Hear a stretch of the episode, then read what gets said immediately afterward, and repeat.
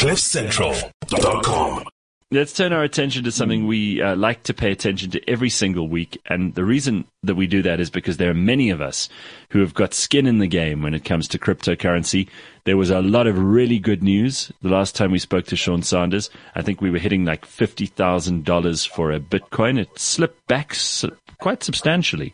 In fact, last night it was at like 45,000 or even 44,000. And then I woke up this morning, it's back to 47. So it's always you. Maybe you're a good omen, Sean. Maybe that's what it is. Whenever we get you on the show, it seems like the, the price is recovering nicely. How are you? Sean Sanders from Revix, everybody. Good morning, Gareth. Good morning, guys. Uh, yeah, I guess it's just me coming on the show that's, determining you. the Bitcoin price, right? so buy every Tuesday, sell after the show on the Wednesday. But I mean, um, stranger things. No, I mean, stranger things do. A, a sorry, really vicious sell-off, Gareth. Yeah, sorry, sorry? Stranger things do happen in in crypto. Like we've seen what Elon Musk's tweets can do to the price of Bitcoin. We've also seen what uh, you were talking about last week when you introduced your new um, uh, Solana offering. We saw mm-hmm. that that you know all over the world people were suddenly really excited about Solana and how it's going to replace some of, of Ethereum's market share. How did that work out, by the way, before we get into all the other stuff? Uh, Solana has actually pulled back a little bit from last week, but what we saw last week was actually a really, call it vicious sell-off across the market for no particular reason. Mm-hmm. Uh, and that caused quite a few cryptocurrencies to pull back between 10 to 15%. And as you said, they've sort of moved back up um, I mean, Solana is going to be bouncing about. You know, I'm talking like up 30% one month, down 20% or 30% the next month. And I think the longer term price trend is going to be up for Solana in particular. Mm-hmm. Uh, why? Because it's a blockchain with a lot of user adoption. A lot of applications are being built on top of it. And there's a lot of developers just moving from the likes of Ethereum and uh, Cardano to Solana. So when you've got those sort of fundamentals, it's not really a case of if it'll go up over the longer term. It's sort of more a case of when and is that a year or two years, five years? I mean, no one really knows on that front. Hence why we always say sort of take a longer term view when it comes to crypto. Do you um, have, um, but yeah, the last week has some, been. Sorry, do you have some Solana yeah. in your portfolio?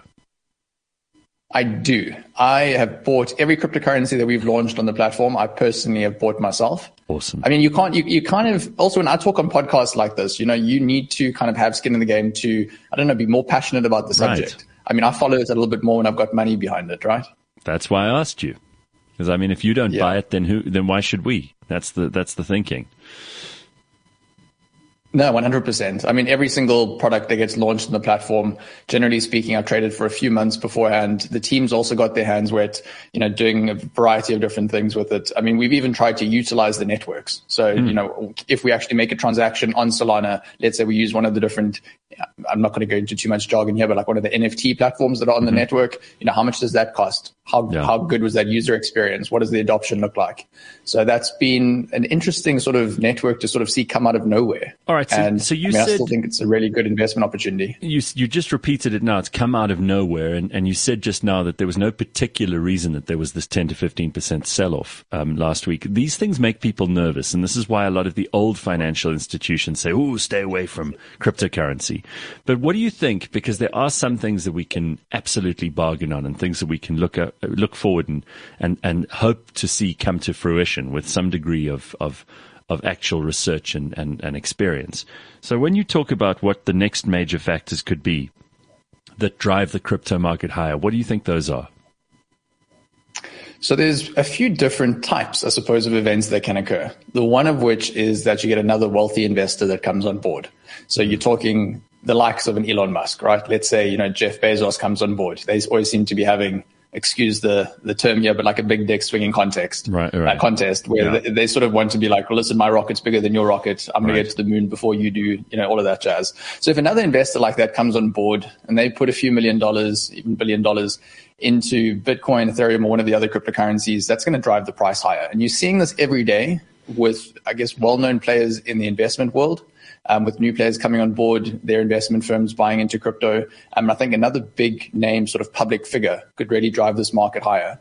Um, I think something else as well, which is on the cards, and there's so many different applications with the SEC currently for this, but as a Bitcoin ETF. Um, and that probably will be followed quite closely thereafter by an Ethereum ETF.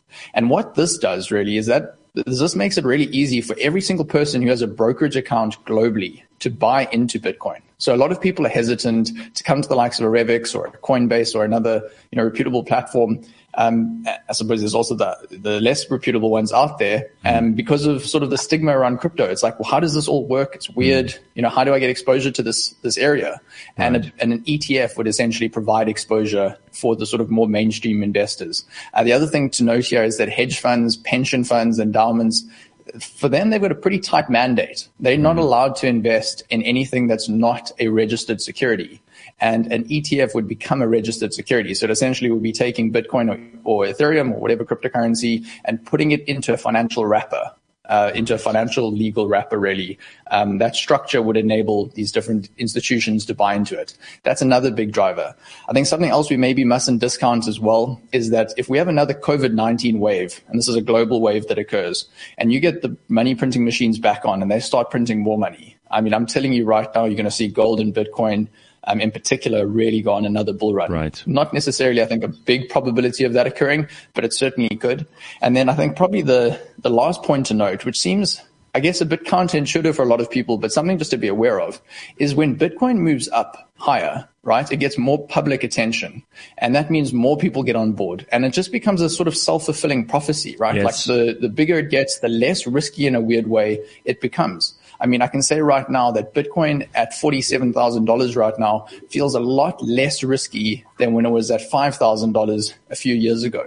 And I think when it's sitting at 100,000 or even, you know, $500,000, again, Bitcoin, a Bitcoin bull here, um, I think you're going to see this being a less risky sort of asset. And that's another thing to think about is, you know, as this moves higher and gets bigger, it becomes more attractive for a lot of investors.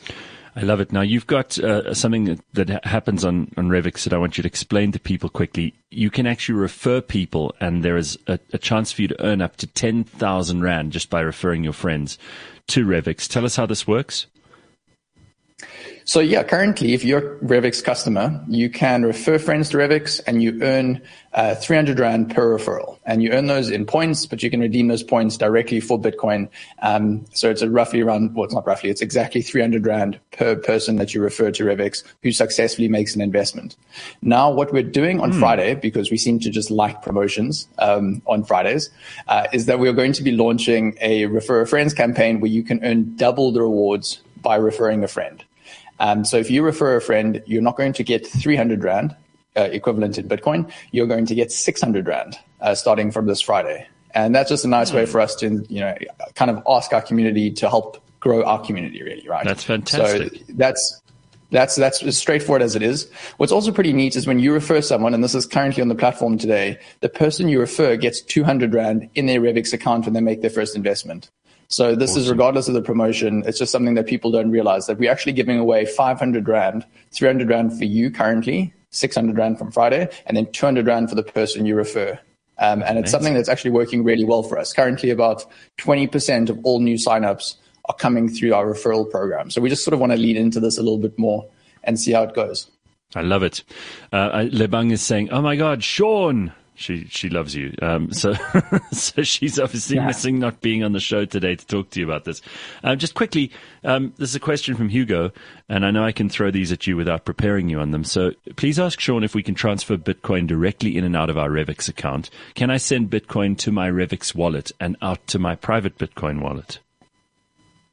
You can, definitely. So you can go create a deposit, a Bitcoin deposit on the Revix platform. We'll give you a temporary Bitcoin deposit address uh, that's valid for 60 minutes. If you transfer outside of that 60 minutes, I mean, we still receive the Bitcoin. It just means that we take a little longer to process it.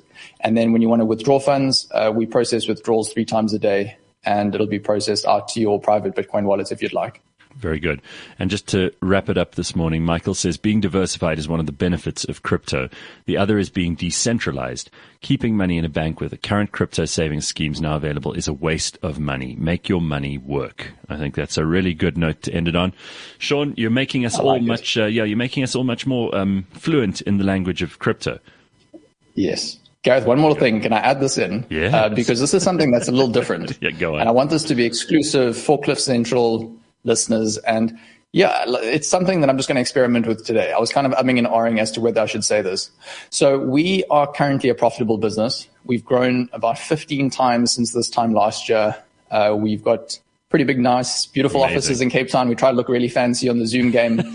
um, and we're busy closing this new funding round. Mm-hmm. And there's a few million rand that we have left over. And I'm saying, well, hold, you know, instead of getting these other VCs on board, venture capital firms that come on board, right. and you know they invest in Revix, they've never actually used our platform before. They're institutions. Mm-hmm. Why don't we try extend this to our customers or right. to people that have heard us on the show for the last three and a half years. Okay. So if you'd be interested in investing in Revix, and that's not investing in one of our products, actually investing in us as a company. Yes. Um, you'd need to make an investment in our UK entity. So you must just make sure that you can actually move funds offshore. You haven't used up your capital allowance or anything. But if you'd be interested in doing that, uh, we are looking for, I suppose, a handful of investors, maybe five or six different investors to come on board, and we'd be looking for roughly around about a million rand minimum investment. But it would be just interesting to see. I would love to just see if investors sure. are listening to this that would show interest in Absolutely. Us. Let's see. Let's see if anybody's keen on that because it does sound like you've got the the, the immediate track record to be able to call up and people are looking for interesting places to put their money. So there, to Michael's point. All right, nice one. Thanks, Sean. Good to see you. We'll check in with you awesome. in a week's time. Very good. Sean Sanders, everybody. Guys. Yeah. Very good. Um, so there we go. There's some options for you this morning. I mean, if you if you're looking to make a big investment, then this could be something interesting for you. Get hold of them um, and send Sean an email. Obviously, all the Revix details can be found on cliffcentral.com or just go straight to them at revix.com, www.revix.com. CliffCentral.com.